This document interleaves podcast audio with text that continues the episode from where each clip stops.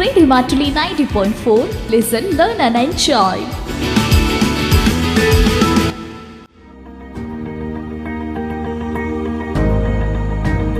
Higher studies dot com plus two degree വിദ്യാർത്ഥികൾക്കായുള്ള ഉപരിപഠന സഹായി higher studies dot com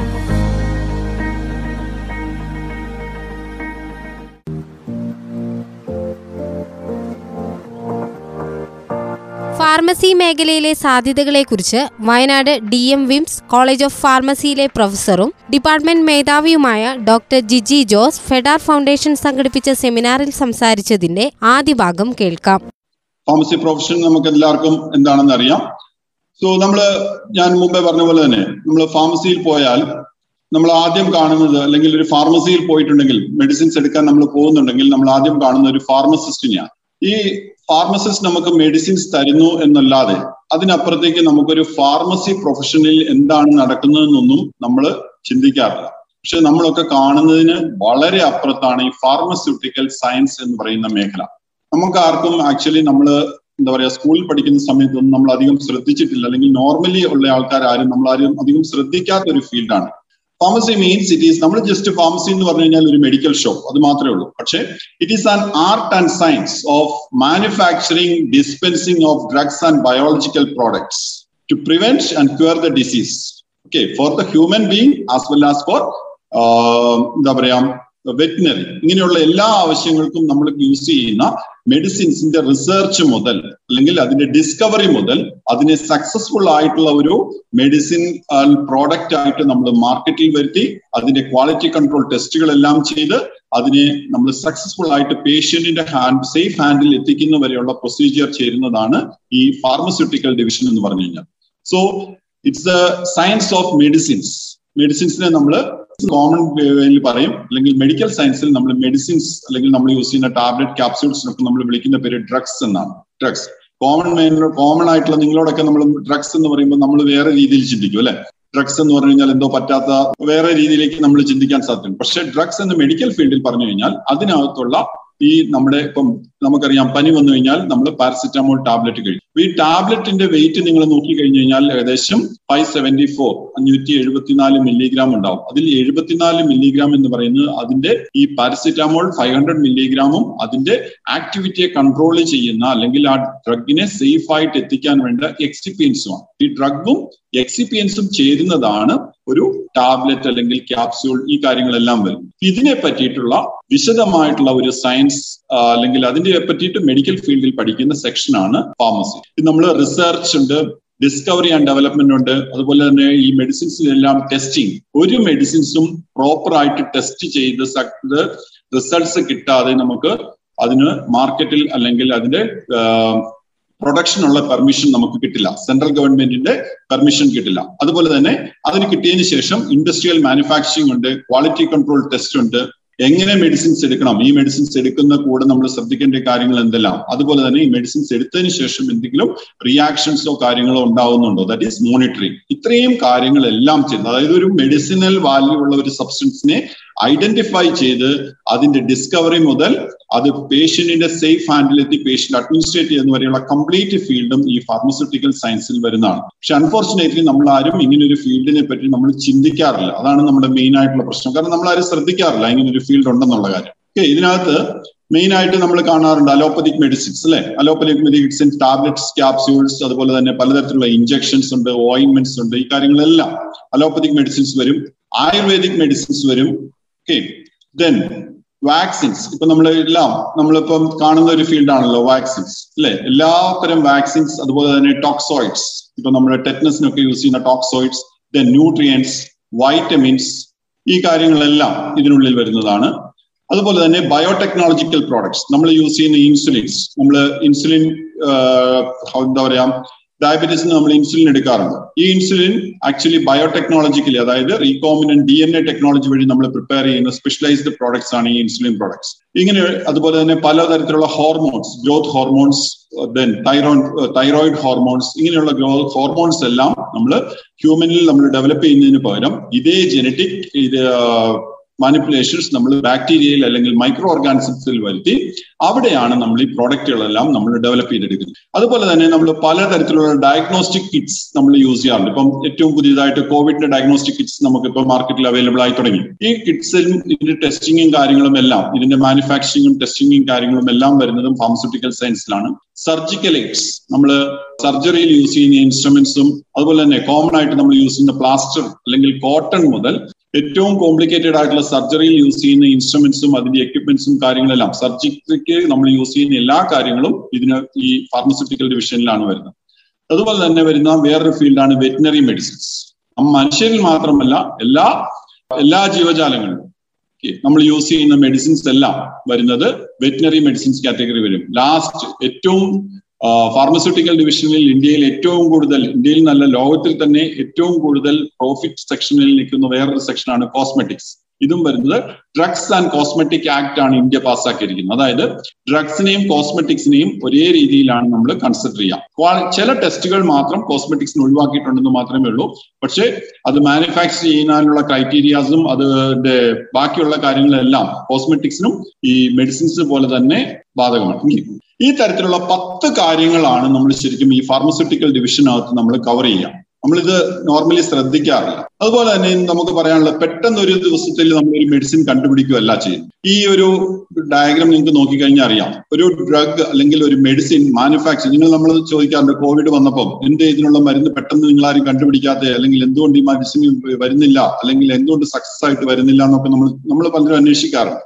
ഒരു medicine normally മാർക്കറ്റിൽ വരണമെങ്കിൽ പത്ത് മുതൽ ഇരുപത് വർഷം വരെയുള്ള നീണ്ട പ്രോസസ്സിന് ശേഷമാണ് ഒരു മെഡിസിൻ ആക്ച്വലി നമുക്ക് സക്സസ്ഫുൾ ആയിട്ട് അപ്രൂവൽ ആയിട്ട് വരിക.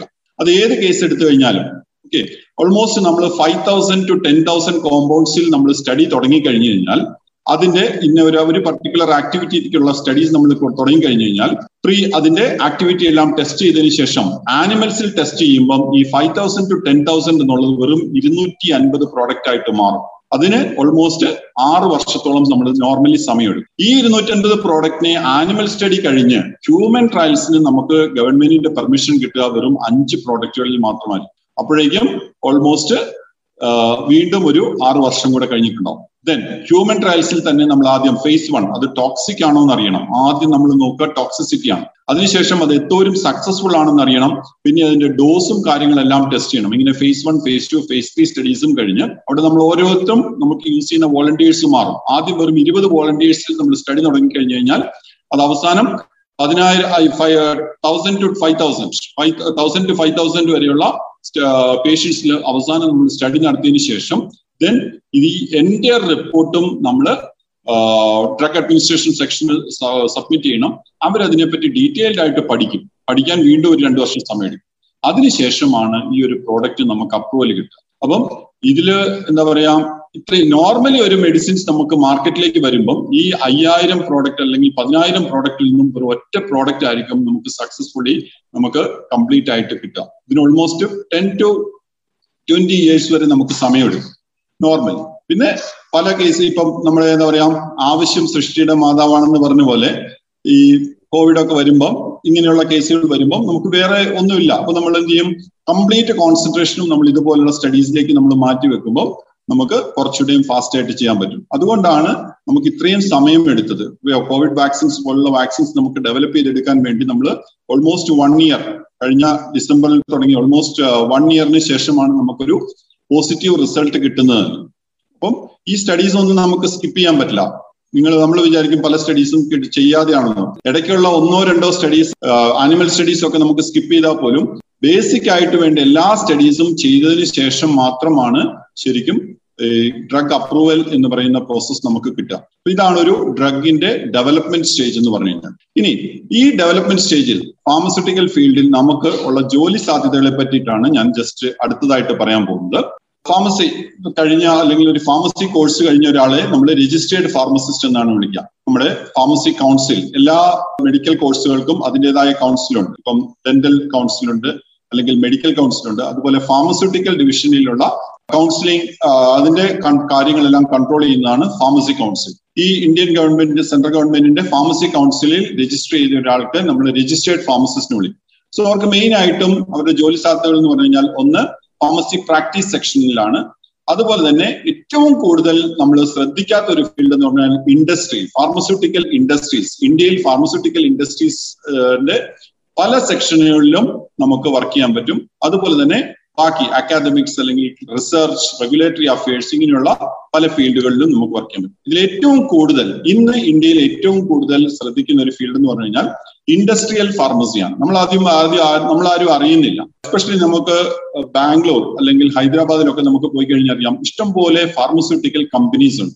ഫാർമസ്യൂട്ടിക്കൽ കമ്പനീസ് ഇന്ത്യയിൽ ഏറ്റവും കൂടുതൽ പ്രോഫിറ്റ് ഉണ്ടാക്കുന്ന അല്ലെങ്കിൽ ഏറ്റവും കൂടുതൽ highly paid highly paid salary മേടിക്കുന്ന ഓഫീസേഴ്സ് വർക്ക് ചെയ്യുന്ന ഒരു ഡിവിഷനാണ് ഫാർമസ്യൂട്ടിക്കൽ ഡിവിഷൻ അല്ലെങ്കിൽ ഏറ്റവും കൂടുതൽ പ്രോഫിറ്റ് ഉണ്ടാക്കുന്ന കമ്പനീസ് നമ്മൾ എടുത്തു നോക്കി കഴിഞ്ഞാൽ ഷെയറിലൊക്കെ താല്പര്യമുള്ള ആൾക്കാർക്ക് നോക്കി കഴിഞ്ഞാൽ അറിയാം.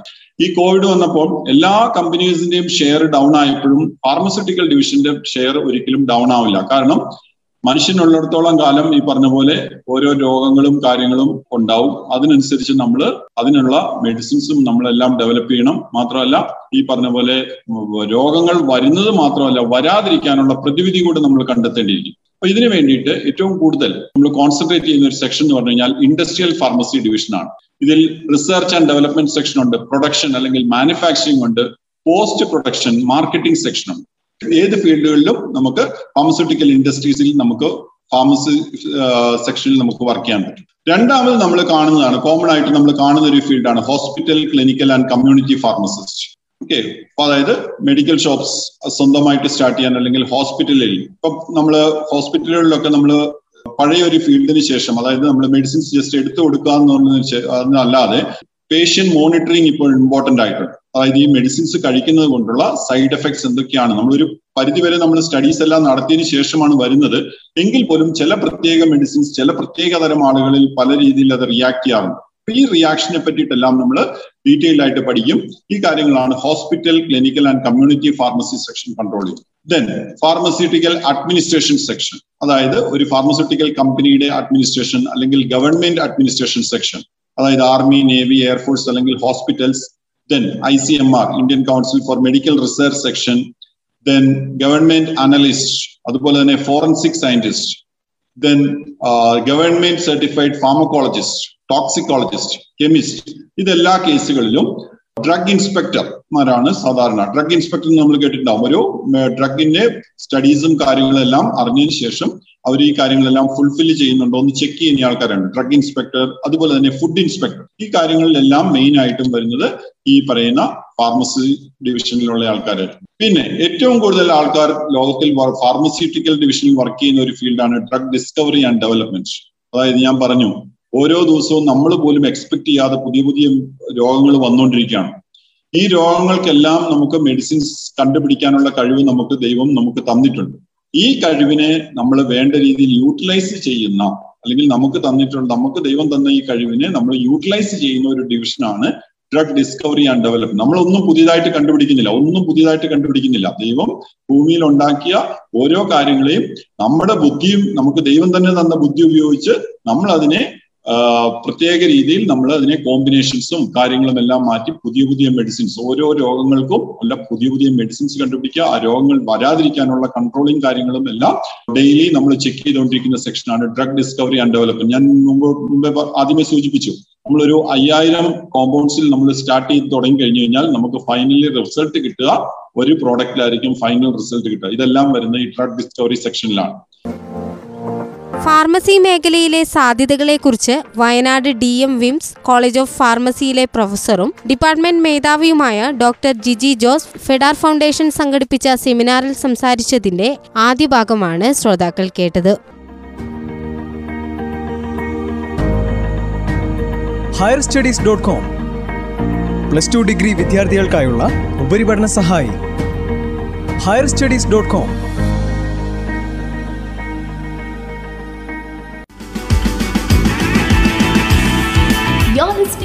Matuli 90.4. Listen, learn and enjoy.